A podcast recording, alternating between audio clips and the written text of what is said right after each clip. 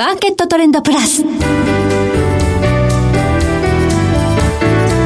の番組は日本取引所グループ大阪取引所の提供でお送りします。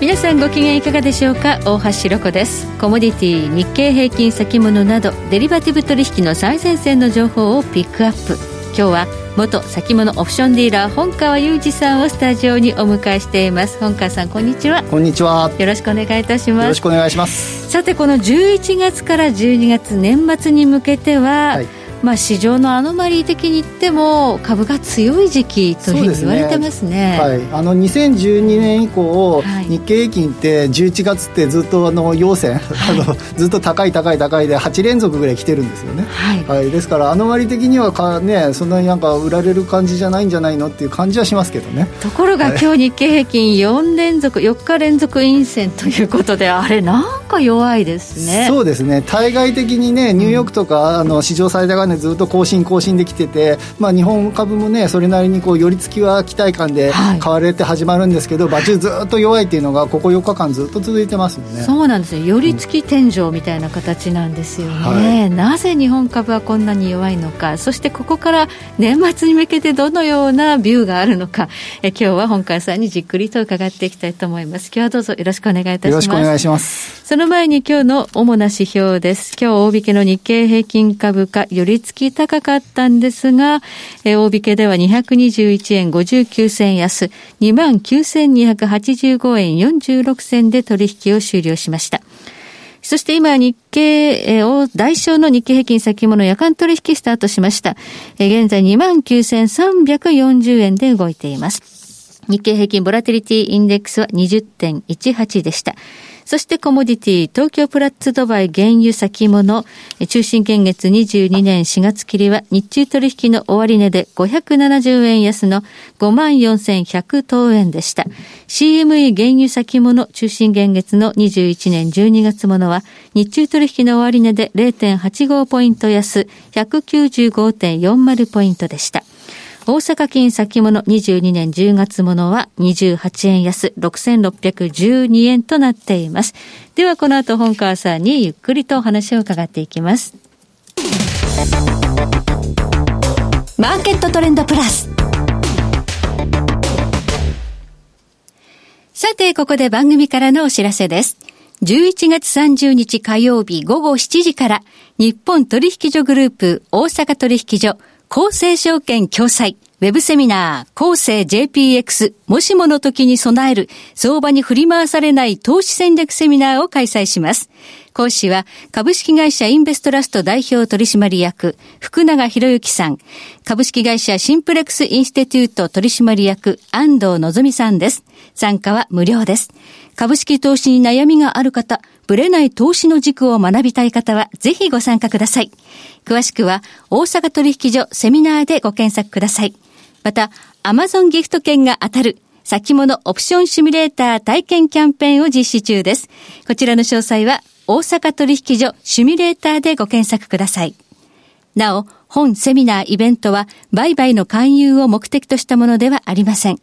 金融商品取引においては、各商品の価格の変動や、有価証券の発行者の信用状況の悪化などにより、損失が生じる恐れがあります。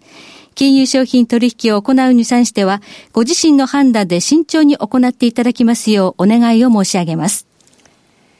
さて今日は元先物オプションディーラー本川雄二さんをお迎えしています。さあ、まあ、衆院選アノマリーというのもありまして、はい、まあ衆院選過去20年遡ってみますと、必ず日本株は上がってたみたいなね、はい、話もありました。はい、今回もあの菅さんが出馬しないということが決まってからものすごい勢いで上がって、はい、3万円の大台というものも見たんですが、うん。はい、今この3万円日経平均近くて遠い。そうですね、今週、あ先週のね、11月4日に2万9880円ってね、あと20円で3万円っていうところまでいったんですけど、うん、そこからがずっとね、陰線陰線で4日間ずっと高く始まって安くなっていくっていうのが続いてますよね。はい。はい、新しい政権への期待からもっと日本株が湧いてもいいのではと思うんですが。はい、そうですね。まあ、その衆院選もね、無事、えっ、ー、と、一応その自民党が、あと、過半数は超えて、で、まあ、政権もとりあえず安定してますっていうので、外人さんとかその辺を嫌うとか、あの、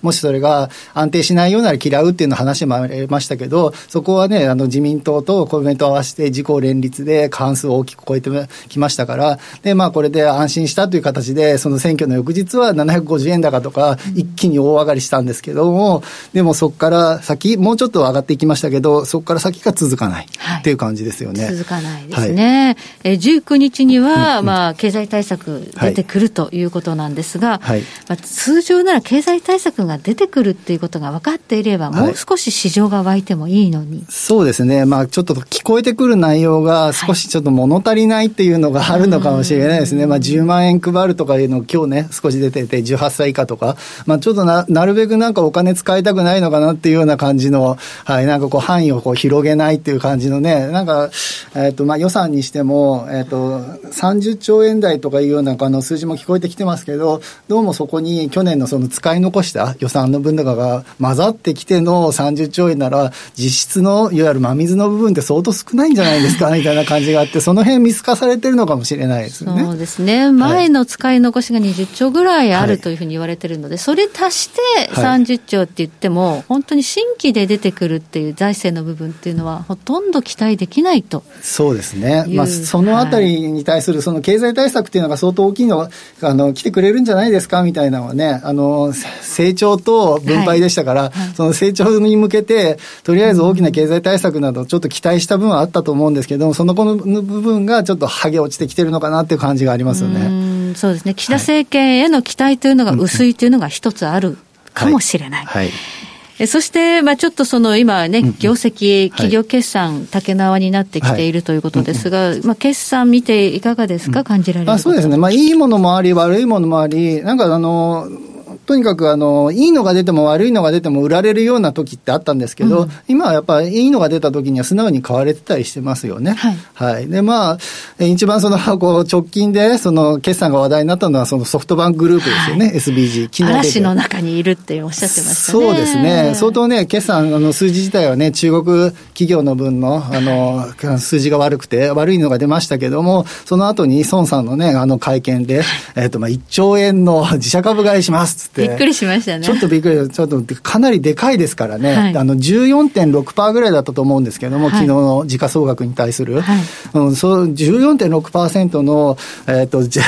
なかなかそのそれだけ大きな自社株買いってなかなか見ないですからね、大体まあ1%、1%、2%ぐらいで、5%だと結構大きいねぐらいの感じなんですけれども、あのでかい企業が14.6%するっていうのは、相当大きいですからね、今日はね、一気に上がりましたね、その SBG。はい、はい、ソフトバンクグループがまあ1兆円規模の自社株買いというのを発表して、上がりましたということで、はい、今日ソフトバンクの上がった、えー、はい、値幅というのが、日経平均にも寄与してるはずですね。そうですね。あの、225採用銘柄で、このソフトバンクグループって寄与度が大きくて、うん、えっ、ー、と、今日647円上がってますけど、その分で137円ぐらい日経平均を押し上げてるんですよ。はい、日経平均を押し上げてるにもかかわらず、日経平均は今日221円安ですから、はい、これ、あの、これ、もし、もしこれがなかったとしたら、はい、360円ぐらい安いのかなぐらいの感じになっちゃいますよね、日経平均は。そうですね、はい、ソフトバンクのこの1兆円の自社株買いのインパクトというのも打ち消すぐらい日本株市場全体弱かったということになりますが、うんうん、積極的な売り材料がある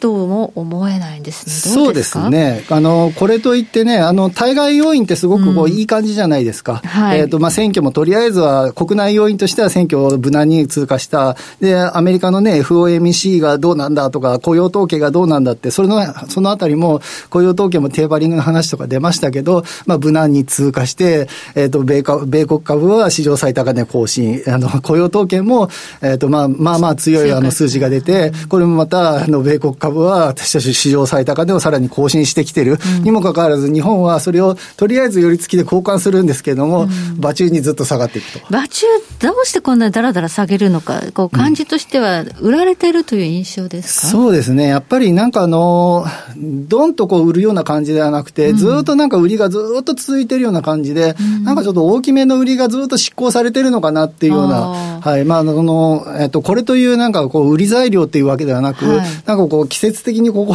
この季節に売って、売っていかなきゃなんないっていうような感じで売ってるのかなっていう感じは思ってますけど、ね、プレイヤーとしてはどっちかっていうと、機関投資家あたりが何か処分してそうなそうですね。もう少しなんか、あの、日本株自体を少しなんか、はい、えっと、外し気味になってきてるのかなっていうような印象では見てますね。日本株を外しているというので気になるのが、はい、えー、MSCA のリバランス。そうですね。今週発表があるんですね。そうですね。はい、この5月、ああの、すみません、今今週の金曜日の早朝に発表があるんですけど、はい、12日ですかね、はい、の朝に発表あって、で、これって、その MSCI、あの、前回が5月の11日ぐらいが発表されて、はい、そこから、その、除外される銘柄がすごく多かったんですね。はい、で、で、日本株が大体8000億ぐらいの売り要因になるよっていうような話が、話になって、そこから、あの、その除外される銘柄とか、あの、ウエイトを減らされるっていう銘柄群がすごく売られていったんですよ。うん、なので、今回も、えっ、ー、と、今、あの、今週末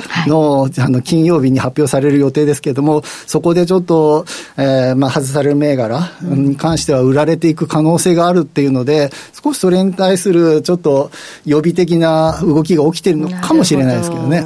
ど。5月の時は、日本株除外銘柄29ぐらいあって、採用ゼロだったんです、ね、そうですね。で、まあ、あの、ウエイトを減らされるというのもありますから、はい、なので、日本株全体での資金流出が8200億円分ぐらいの資金流出要因だったんですよ。で、相当大きいんで。そんなに抜けてったらやっぱり下がりますよね。そうですね。はい。はい、今回はどのぐらい採用でどのぐらい外されるっていう？えっとですね、一応ですね、国内の大手証券の推計では、採用2銘柄、除外17銘柄っていうので、えーはい、っていうので出てますので。また除外の方が圧倒的に多いですね。そうですね。で、上とどうなるかっていうのもありますけど、はい、基本的にやっぱちょっと日本市場って、その、えっ、ー、と、成長率が低いので、はいはい、で、海外に比べて見劣りするんだったら、で、やっぱりあの、あまり伸びていかない市場の分は外して、で、伸びてる市場を買いに買いに行きましょうみたいなリバランスが起きると思うので、まあ、その辺も含めてちょっと日本、えー、MSCI に少し懸念はあるのかなっていう気はしますね。なるほど。やっぱりね、うんあの、IMF の成長率予想とかいろいろ出てきますけれども、はい、成長が見込める市場のウェイトを高めるというのが常道でしょうから、はい、そうですね。日本は今外される傾向が強いということですね。そうですね。はい。12日に出てくるということで、これも一つ上値を抑えてるかもしれない。ただ、ここ超えてくれたら、うん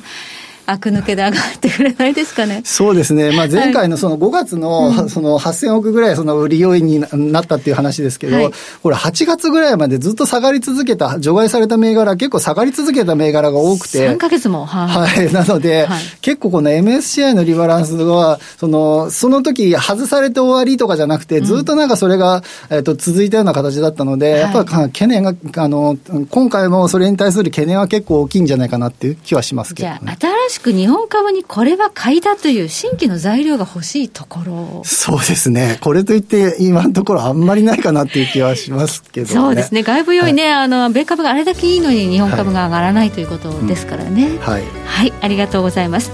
今日は元先物オプションディーラー本川裕二さんお迎えいたしましてお話を伺いました。本川さんどうもありがとうございました。ありがとうございましたえそして来週です。え来週は予想会グローバルインベスターズ代表松本英樹さんをお迎えいたしまして商品先物市場の動向と今後の見通しを伺っていきます。それでは全国の皆さんごきげんよう。